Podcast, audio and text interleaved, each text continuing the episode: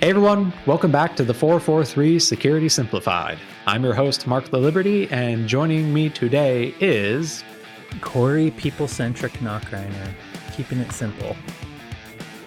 Okay, uh, I'm never mind. I was gonna have a very smart A response. Do it, that, do it. The No, podcast I'll- wants I'll to hear. fly. You are you are very people centric and not technical centric at all. So hats off to you. Trying, I'm trying. I got to Mm-hmm. live up to a possible prediction for next year. Anyways, on today's episode, we start with an update on the Cisco iOS XE flaw that we discussed last week.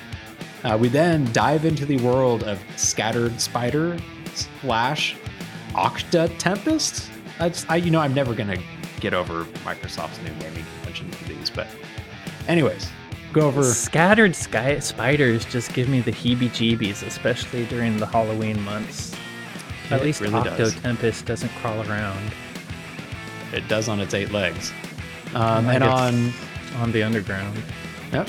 Oh, Octo Spider. I get it now. Anyways, and then finally, uh, we end with a update on Citrix's latest uh, high severity vulnerability in their NetScaler applications, including a analysis of the exact code flaw that caused it. With Sounds that, pretty bloody. it sounds pretty bloody. With that, let's. Uh, it's almost Halloween. Let's trick or treat our way. Is that you being spooky?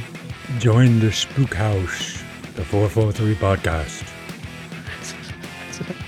I, I hope you don't greet the door to Laliberte and people trick or treating children join the spook house. No one right. comes to our house anymore. Our driveway's too long, and this neighborhood is full of old people.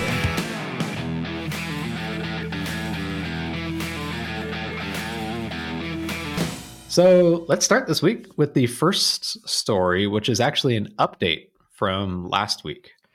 Uh, if you remember in the last episode, we chatted about the pretty serious Cisco iOS XE vulnerability that was under active exploitation with like tens of thousands of internet exposed devices receiving Yeah, yeah. implants. Um, pretty big deal if you were one of those uh, administrators that likes to expose management ports to the internet. Uh, bad As does everyone, apparently. Or at least 10,000 Cisco iOS people, or I don't know, 30, 40, whatever it was. yes, far too many. Um, well, so this last week, uh, company Horizon 3 AI uh, published a analysis that doesn't give like the exact smoking gun uh, details about the the vulnerabilities from that issue, but at least gives some really good clues and theory crafting around how the attackers were able to first create a authenticated account or at least gain an authenticated session on these devices and then install that implant uh, on the compromised devices. Um, so, there's a bit of context that they start out with, um, so for folks that are not Cisco admins like me, this may be news to you. For folks that are Cisco admins, this is probably a refresher. But Cisco iOS, their traditional operating system, it's a unique operating system that's effectively just a giant binary that runs on their hardware. That's the like old or legacy one. They've got some newer versions like Cisco iOS XE that are, as Corey's showing in the video, based on Linux, but they still have a lot of the old functionality of Cisco iOS that they bake into like this monolithic library called iOSD, so iOS daemon, that still runs on top of now this Linux based operating system. So iOS XE is all Linux based, which opens some potential avenues along the way. Um, so the vulnerabilities. Cisco makes everything running on the platform, right? They certainly don't use open source, like, because no other company does either. Uh, certainly no open source like the web server Nginx. Um, as And Lua. yeah, as Corey's maybe hinting at. Um, so the vulnerable web UI service that was impacted by these vulnerabilities, it's a combination of the open source Nginx web server, which to be clear, like that's not an issue. Like we use Nginx on the Firebox. Uh, it's yeah, not everyone like does, think- as long as you keep it up to date. It would could Exactly. be fine. Yeah. Um, they've not customized, but at least uh, set up extensions within Nginx to be able to run Lua scripts. So basically, server side scripting that kind of augments some of the functionality of Nginx, allows it to interact with uh, specific other binaries or at least functions from that iOSD application directly. And Can we pause there? There lies Yeah. complexity. I, there's there's like an old saying that the more complexity, like complexity and security, don't come together, and unfortunately, our world is just getting more and more complex. So, I was just jokingly pointing out that Cisco, you know, like everybody uses open source. So right away, you're writing your own code. You have to make sure that your own code is written securely. You use open source. Now you're adding a new thing, which is having to keep the open source up to date. But then there's this third layer of complexity, which is the mechanisms interacting between your code and the open source, which are these Lua scripts. So you could maybe have your code technically written securely, Nginx totally up to date, not exposing vulnerabilities directly from itself. But now, when you definitely you still need to create interactions between those things, and just just think about every layer that's added to modern software. That additional complexity is a new opportunity for for potentially screwing up. And i think that's one of the biggest problems we face in technology nowadays is the complexity. There are no simple systems nowadays. The complexity of our environments are insane but anyways sorry end of soapbox. You were saying Oh, no, that's a- scripts interacting great with point. nginx. Because like to give an example like they've got their big monolithic library iosd which contains a whole bunch of functionality to interact with the actual router or switch itself like set configurations or upgrade it or whatever. You know those different functions have different levels of like access control that you're supposed to require to get to it. Like you might allow a read-only user to view the configuration but only a administrator user can write the configuration um, Nginx, on the other hand, you know, is handling web requests from unauthenticated or authenticated sources. And that interaction of both like authenticating and authorizing authorizing the user at the web UI, like the Nginx server, and then exposing uh, access to just these specific functions they are authorized to use through that custom middleware is, as you're hinting at, Corey, uh, where vulnerabilities like what potentially happened here can pop up fairly easily. Um, so the researchers they decided to look into you know this Nginx configuration and its interaction with that IOSD binary. Um, they pointed out actually they first they tried loading it up in Ghidra, the uh, NSA developed open source reverse engineering tool, but I'll also point out free. So if you're trying to do research for free, Ghidra's the one you use. So you sure hope it works. But but the uh, that IOSD library is just so dang big that Ghidra was choking to death on it, trying to uh, decompile it uh, back into reviewable code.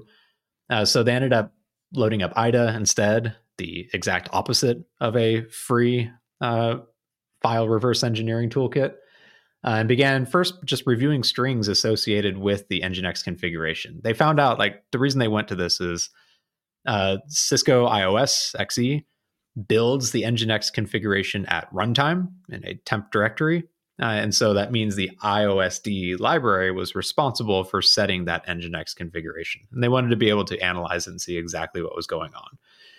Um, so when they were reviewing the uh, the operating system and specifically like the diffs, the patch between the fixed version and the unfixed version, they found a few interesting things to look into. One of them was a script called WSMA applib.lua, so a Lua script, that middleware between Nginx and the IOSD library.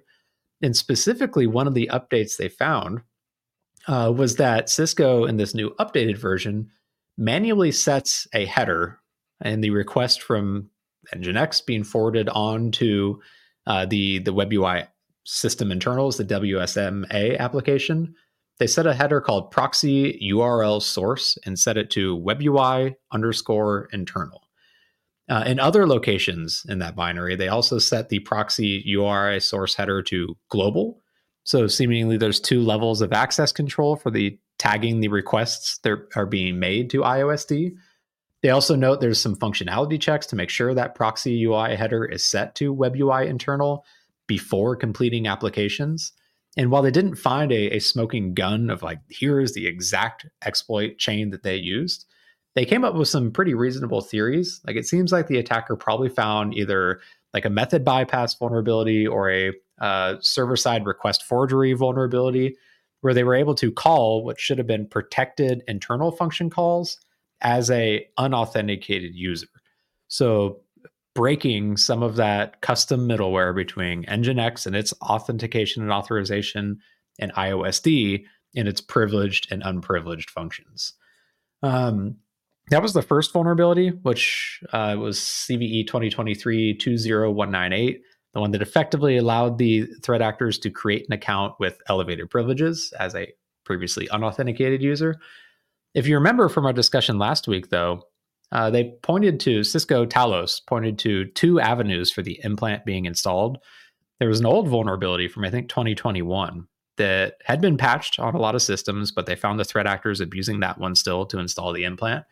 And this new vulnerability, CVE 2023 20273, uh, that was another method for effectively gaining code execution or at least arbitrary command injection on the host. And so in Horizon 3 AI, we're trying to figure out details about that vulnerability. Um, they found um, an area in the code where they uh, changed how Cisco changed how they validate an IPv6 address. And there's actually a comment in there where the developer that made the change said, as a cardinal rule for any validation check, assume the input is invalid. So previously, when trying to validate whether a string was a IPv6 address, uh, it would do a couple of checks. And if those failed, it would mark it as not an IPv6 address, but its default would be okay, it's valid. As long as it doesn't fail these checks, it's an IPv6 address.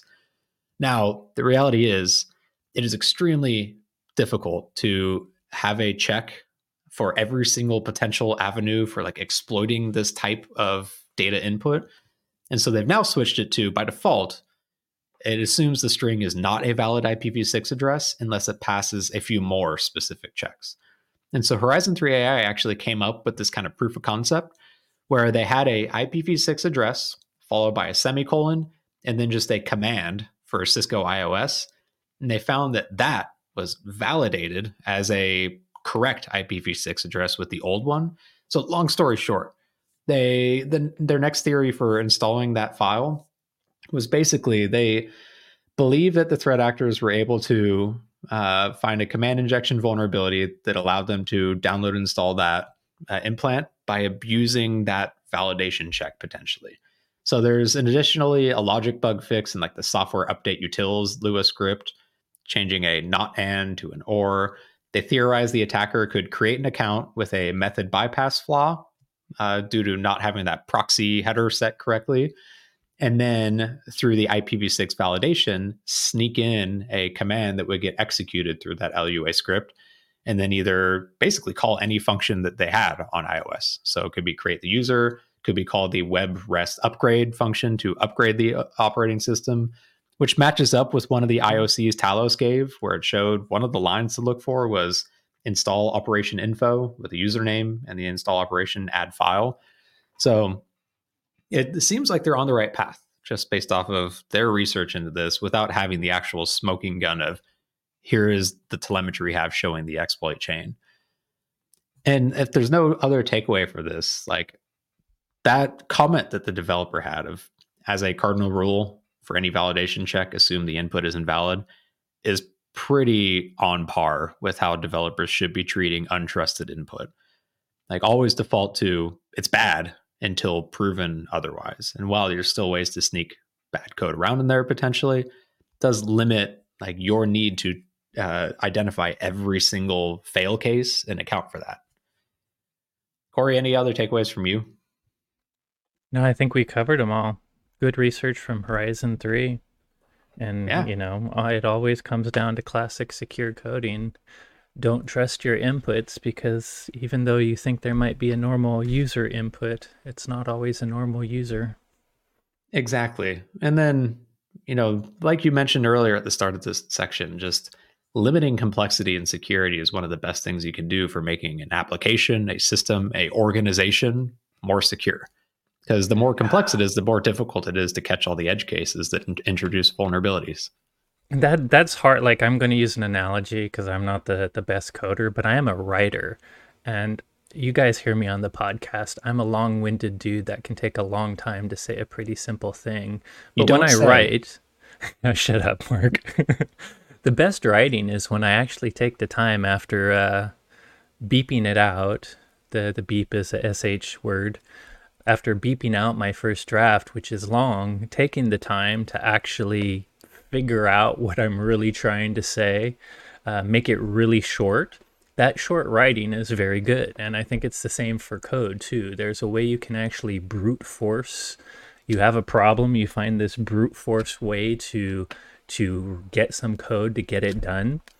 But then when you look at it, you, you often find that it was not the easiest, simplest way. And you might have added a lot of complexity and extra lines of code, which at the end of the day might end up being where your vulnerabilities are. So keep it simple, stupid.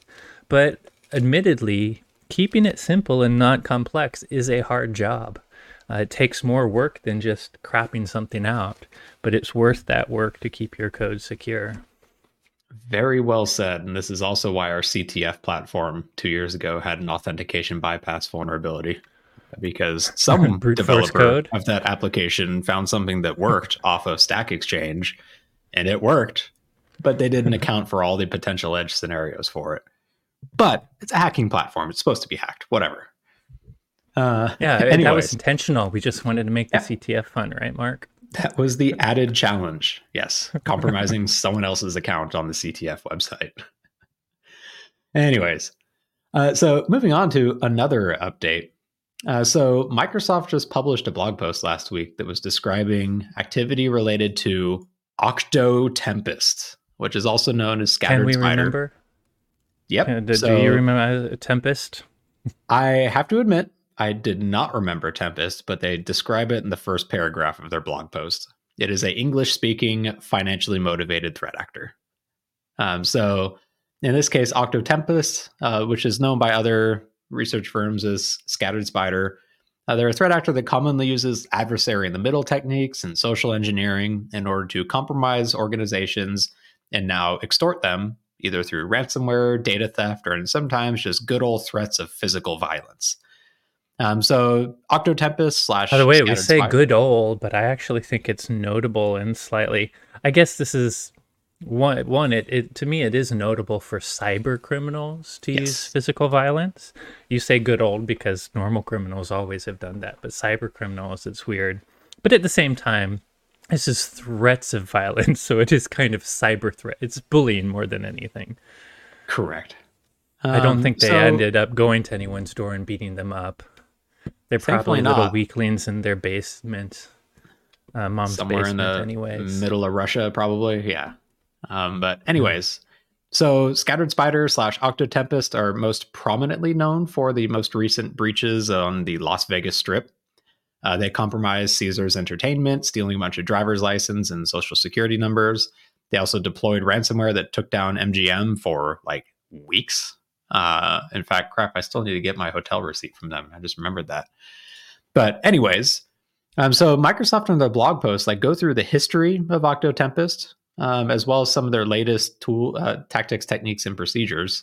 So first off, they note that they started out in like early 20, uh, 2022, primarily targeting mobile telecommunications and business process outsourcing organizations, mostly as a way to gain a foothold to then leverage and launch additional attacks. Like they could, let's say, compromise an account in T-Mobile that then could give them the ability to do a SIM swapping attack against another victim for a different location. And so they expanded in like late 2022, early 2023, where they started targeting additional organizations. Uh, they went after cable telecommunications, email, and technology providers. And then they started monetizing their intrusions by, like I mentioned, extorting victims, sometimes with physical threats, which we'll get into in a second. In mid 2023, so just a few months ago, they became an affiliate of the ALPHV slash Black Cat uh, ransomware as a service offering. Uh, and they primarily focused on going after VMware ESXi servers as targets. Basically, if you can encrypt the hypervisor and like the data stores, you encrypt all of the virtual machines that are running on that. Um, so in their blog post, Microsoft goes through literally the entire kill chain, which is awesome to see from a research perspective of uh, the tactics and techniques um, from uh, Octotempest. When it comes to initial access, Uh, they mentioned they commonly target administrators and like support and help desk personnel, but they still sometimes go after individual victims too. When they're going after help desk, they'll call to like try and trigger a password reset or an MFA reset for a user. When they go after victims, they try and trick them into going to an adversary in the middle toolkit or disable their MFA tokens. Um, they also use text. I thought message. it was interesting that they, I, I, mean, you know, there's things like FIDO2 and MFA to really protect identity, but they go as far as social engineering their way to getting, you know, getting enough access that either they can disable FIDO2 tokens or they get someone else to. Yeah. Uh, they also trick victims into installing legitimate RMM tools as well, which in theory gives them access to that victim's computer. They've been doing SMS based phishing, phishing uh, to trick victims into an adversary in the middle toolkits over text message as well. Um, and then they've used some of their existing access in telcos to do SIM swapping attacks against victims that are using text message based multi factor authentication. They also have an example, of the screenshots that Corey's showing on the YouTube video uh, where they sent threatening texts and calls to victims where they used personal information they stole, like their home address, their family names, and literally threatened to come and like beat them up or kill them or shoot their house if they didn't give them the access they wanted, which is, man, it's it, it's extreme. And yeah, yeah. Kind of new. I'm not surprised. By, by the way, th- this isn't intended to incite fear. I don't. I honestly think these are weakling, boring people that wouldn't do that. And the, the fear is having someone know your address and phone number. But the one thing I hate to say, people know your address and phone number. It, it leaked years ago with Equifax. Your address is pretty much public knowledge because you probably, unless you bought with cash or something, uh, you've, you've taken a loan. So, you know, I, I, I'm not saying ignore threats when people are saying, I know where you live and I have your phone number, but I am saying that don't be super surprised or scared about that. It's not a hard thing to. There are sites you could go to and put someone's name in and get 12 of their last known addresses, and many are usually right. Yep. So you shouldn't ignore these threats. You should you should report them, but don't let the fact that they know this stuff incite any extra fear. Unfortunately, other companies, whether intentional because it's public information or unintentional because they lost Equifax, lost all our data a long time ago, including our social security numbers. Uh, if you're a U.S. citizen, your stuff is out there.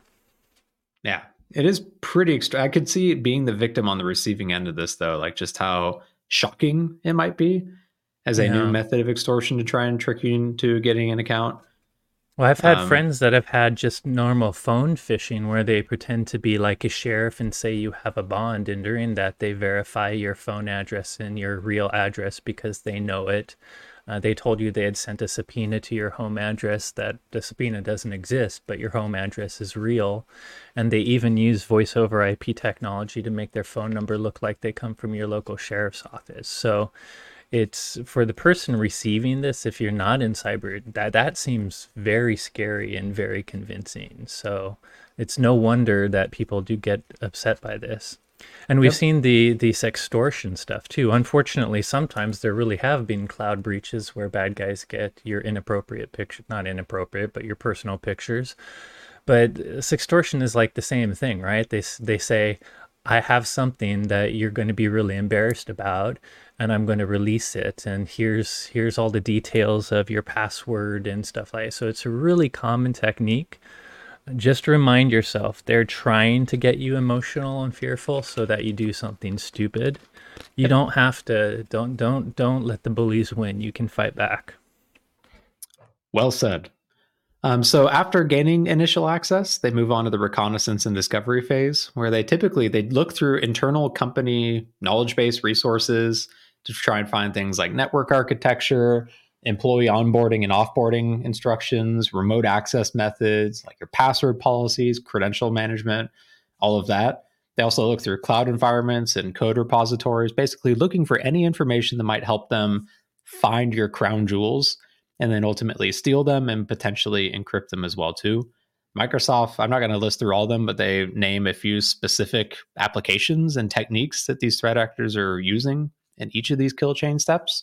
I will say the blog post, we'll have to include it in the show notes. Like Microsoft, they must have pissed someone off at Tons Microsoft because Yeah. tons of information just calling out everything they know about these threat actors. It's very information rich. Watching our YouTube video, you can see I'm only one fourth or maybe one third scrolled, and we've already covered a ton of text. So they they they shared a great a lot of great information here. Yep. When it comes to privilege escalation, they rely mostly on social engineering and SIM swapping attacks. Like once they gain access to a victim's account, they then try and gain access to one of the administrator's accounts um, through uh, like social engineering techniques. But they also still use some traditional tools too. They listed Mimikatz and other utilities to steal credentials as well. I'm going to the one thing I I wanted to shout out to people out there is we I, Mark might be the same as me, but we geek out about technical hacks a lot. Uh, we'll be doing our predictions soon, and I think I had a list of about 14 that we're figuring out which ones are the ones that we all like. Uh, but a 15th one is that CISOs are going to shift to being people centric organizations. And I'm bringing that up because uh, as we're reading through this, yeah, there's a lot of techniques and tools and maybe some technical configuration mistakes and things you can do to protect yourself. But social engineering, I don't talk about it. You know, I, I never thought Mitnick was that cool because I geek out more about technical hackers that find really cool hacks.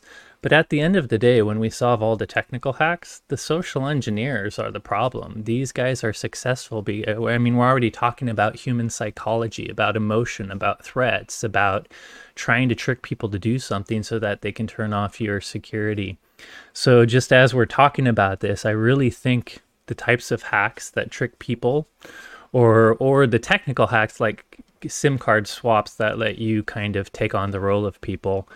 Uh, that's going to be the biggest problem in security for a while. So, as a a organization securing your company, if you have a CISO office, people centric is actually probably your focus. You probably already have tools and technologies. You know the strategies. You know the best practices.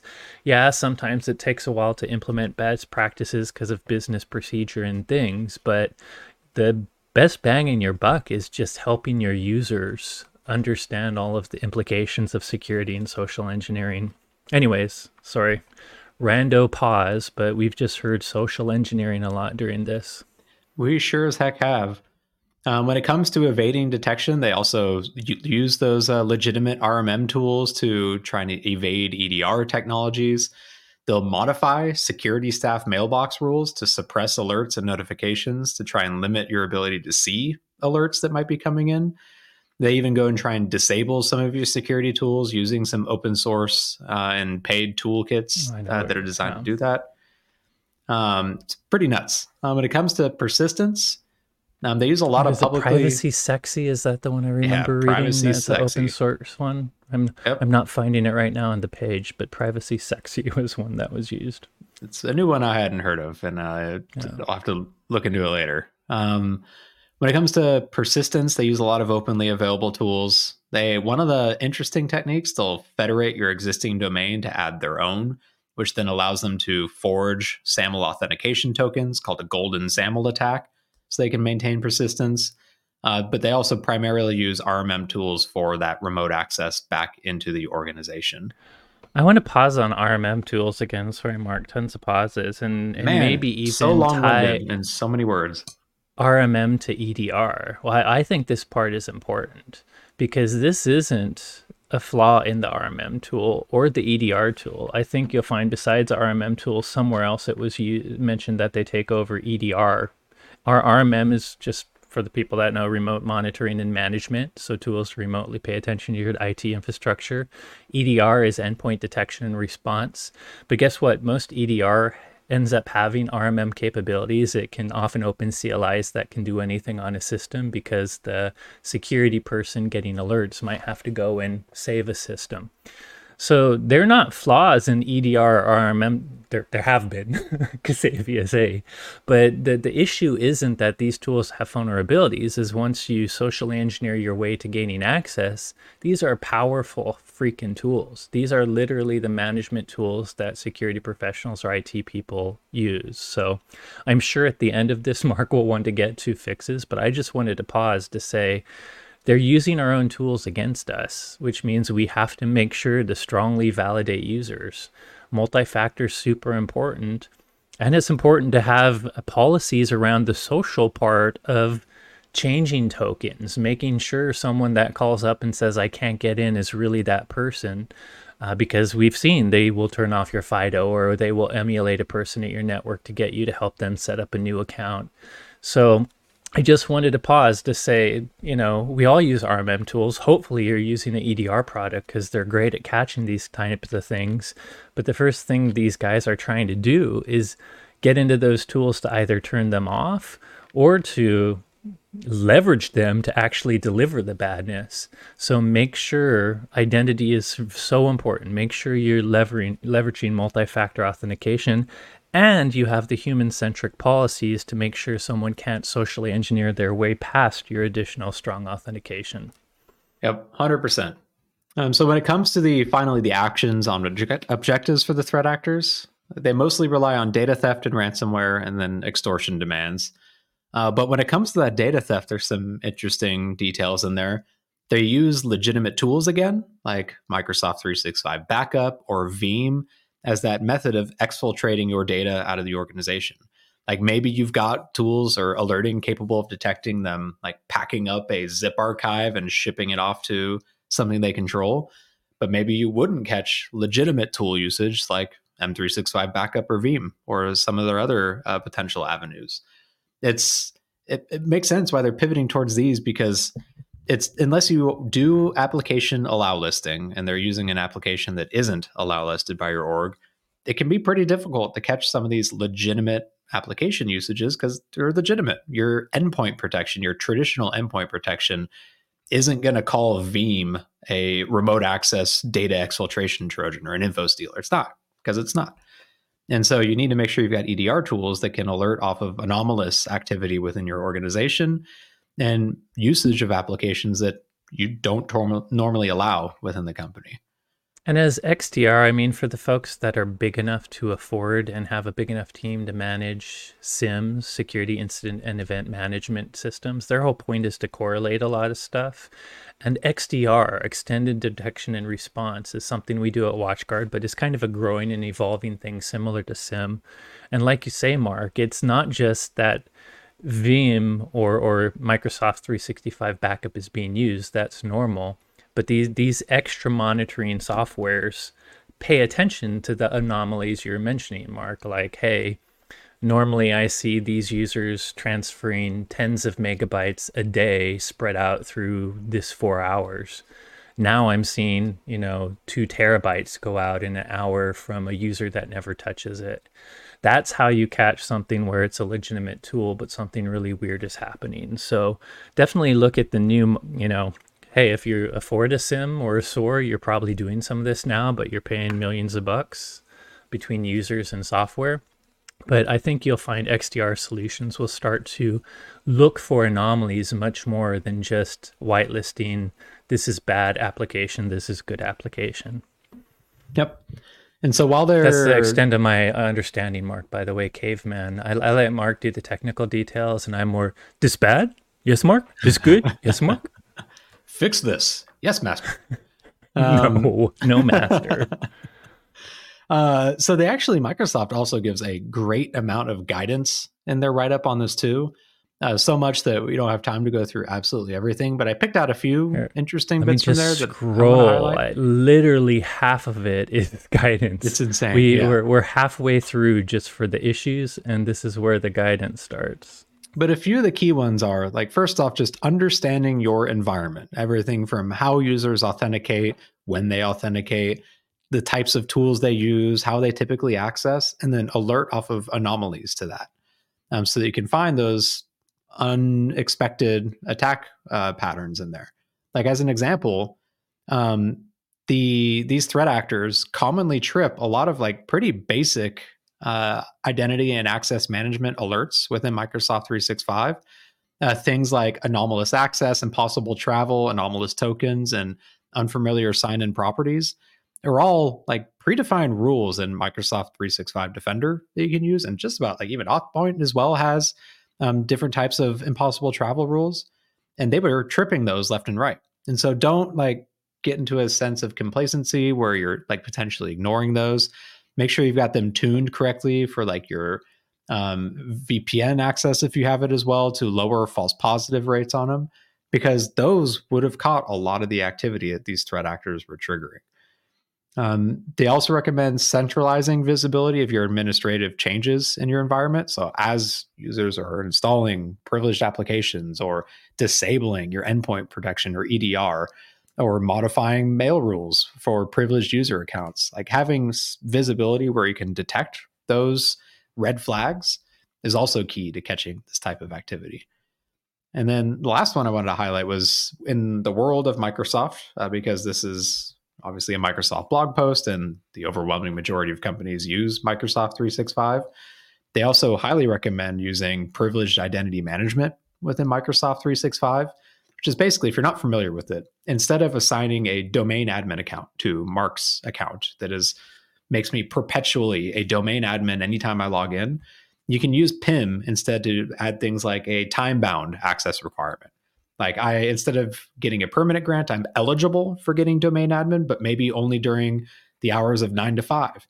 Maybe I need to uh, pass an MFA check in order to elevate. Maybe I need to give a written justification and link to a ticket number in order to elevate. elevate. These are all different settings you can set up in PIM and Microsoft's world to limit the potential opportunities for someone to elevate their access if they've compromised an account. So that way, even if they've compromised your service desk account or IT ops or whatever, there's still an additional hurdle to getting that actual elevated and damaging access that might be more difficult for them to get past, whether it be time bound, location, whatever. So I thought that was great guidance too, and only just a little bit of a self plug for Microsoft on some of their good security controls they put in place. Corey, anything else that uh, you want to add other than man? No, just just just read this thing I'm scrolling through because, like Marc said, he covered the the big highlights, but there's lots of little details for you. Yeah, some of it is Microsoft focused, but honestly, the overall general things can be done with other products as well. Agreed. Uh, so, moving on to the last story then. Uh, so, last week, Citrix published an advisory for their NetScaler ADC and NetScaler Gateway applications that included a 9.4 out of 10 vulnerability that's being tracked as CVE 2023 4966. Now, they describe this as a sensitive information disclosure in those NetScaler applications when they're configured as a gateway. Um, but when you look at the uh, common weakness enumeration tag, the CWE tag uh, that they put on it, CWE 119, uh, its label is actually improper restriction of operations within the bounds of a memory buffer, which gives us a little bit of a clue as to how a threat actor could exploit this vulnerability to steal sensitive information from the systems.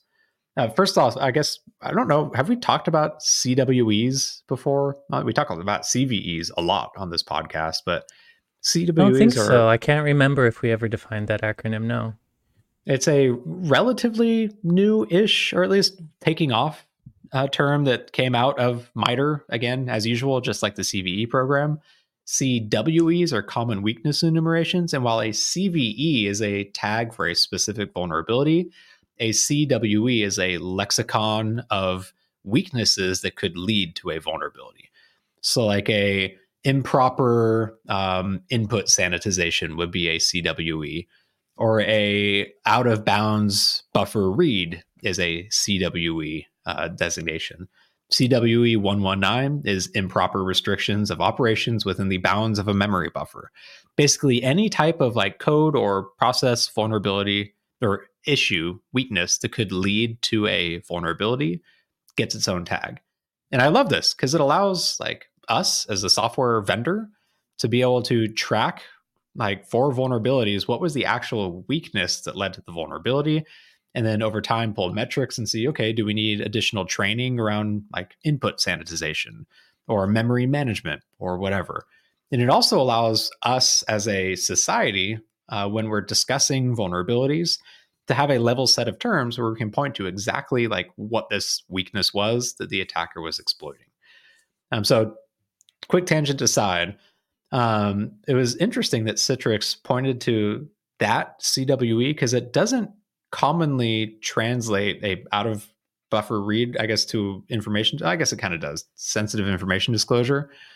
So, anyways, uh, researchers at AssetNote uh, recently published a post where they went and diffed the patch, so found the differences in the patch between the fixed version and the vulnerable version of the Citrix NetScaler applications. And they specifically looked in this library called NSPPE, which is the NetScaler Packet Processing Engine. Basically contains the TCP IP stack and some HTTP services within this system. This time Ghidra worked. this time Ghidra worked. They actually they loaded up the old operating system and the new one and used Ghidra's bin export extension to create that diff file, which then let them see all of the functions that were changed, which I think were about 50 of them or so. And they really honed in on this one specific one. The, the function name is called NS AAA OAuth send OpenID config, which is pretty descriptive about what it actually does. It's a very simple function that generates a JSON payload uh, of the OpenID configuration for the NetScaler appliance, and then uses snprintf, a C function, in order to insert the device's host name at appropriate lo- locations Printf, within huh? the payload. Oh, Well, wait, you see, said SN printfs. SN. Hmm. Correct. So as Corey was hinting at, sprintf that um, that C function is considered a dangerous one because it doesn't check the buffer before it writes to it, and so it's very commonly mistakenly uh, triggers buffer overflows uh, as you are trying to write something to a location in a C compiled program. Whereas snprintf, which I think is string new, print, I don't know what the N stands for, uh, is the safe one where you, it will not overflow the buffer when you write. You give it a size to write in, and also when it reaches the end, it just it, it won't. I forget what the n means, but but usually the addition is just this is not just a, a random buffer that you or this is not a buffer that you're not going to define and thus someone can fill it with the, the the n means there's another parameter in the function where you actually have to to limit it in in some way. Yep. Right. Which is generally High- the length of the level. buffer that you're trying to, to fill with. Um, so in this case, it wasn't a buffer overflow, which typically triggers code execution because they were using the quote unquote safe function in here in order to write the string. But the way that they set up their application introduced a different vulnerability. Um, so in the original version of the code, uh, the the function would send the response immediately. So it would generate this payload by inserting the host name using the snprintf function, and then fire off a response uh, back to the the requester. Um, in the patched version, the response is only sent if the snprintf function returns a value less than around 130 kilobytes, uh, the hexadecimal value 0x20000. Um, so if you're not a C programmer, the return value for the snprintf function, basically after you run it, the value you get back is the length of the buffer that it would have written to if it had the appropriately sized buffer. So basically, snprintf it doesn't return how many bytes it wrote to the buffer. It returns how many bytes that it would have written if the buffer was large enough. And so if you pass a 50,000 kilobyte string into it, the return will be 50,000 kilobytes, even if the buffer was only, you know, 138 kilobytes, as an example. So the vulnerability was exploitable by basically um, you would trick it into uh, attempting to or thinking it was writing a significantly larger buffer, but the response back would be the size of that buffer. Even uh, shit, let me try and explain that a little bit better. Um, so uh, it turns out, so the host name, it's written in a few different locations in there, which also allows the attacker to exponentially grow the size of the buffer they're writing for this JSON payload.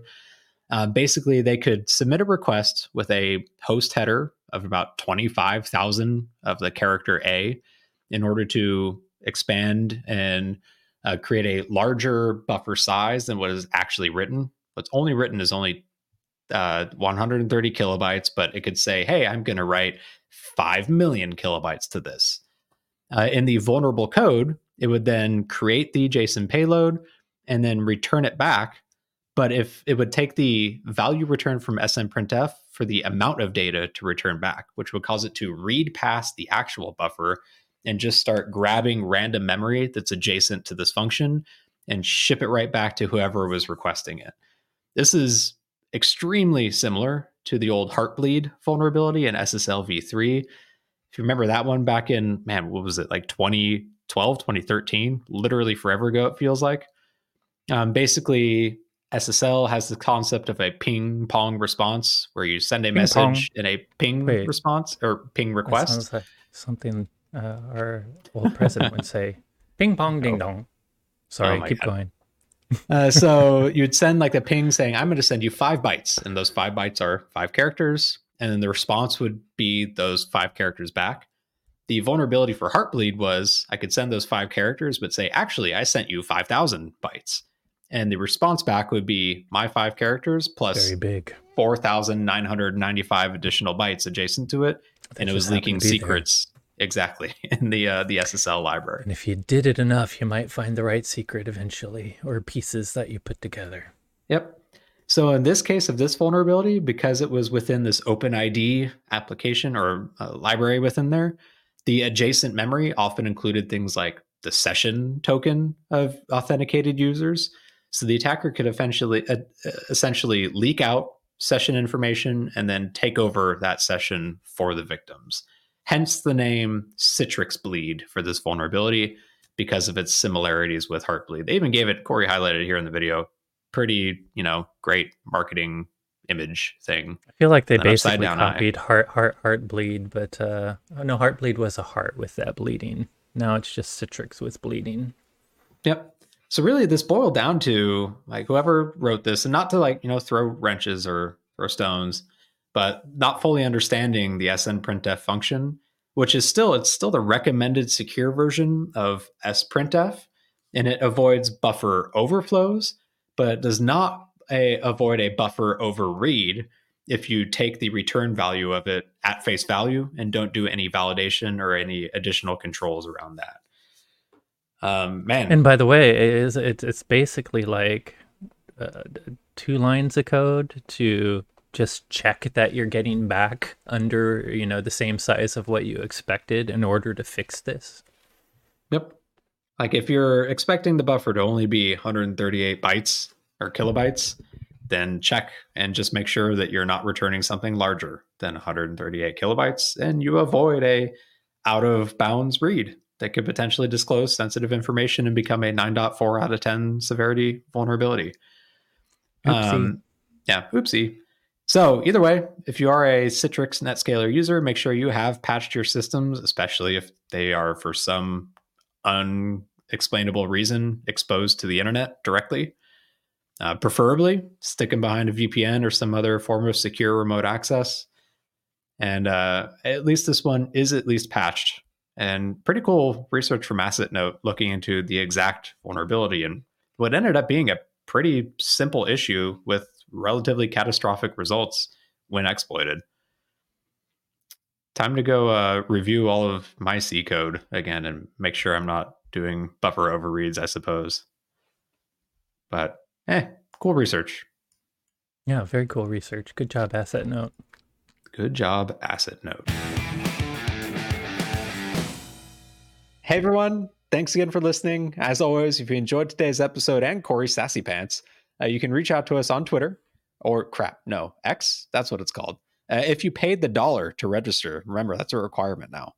Uh, I'm at XORRO underscore. Corey is at SecAdept. And the both of us are or, or was. I'm not giving was. Elon Musk my dollar. Exactly. Hashtag the 443 podcast. Uh, thanks again for listening, and you will hear from us next week.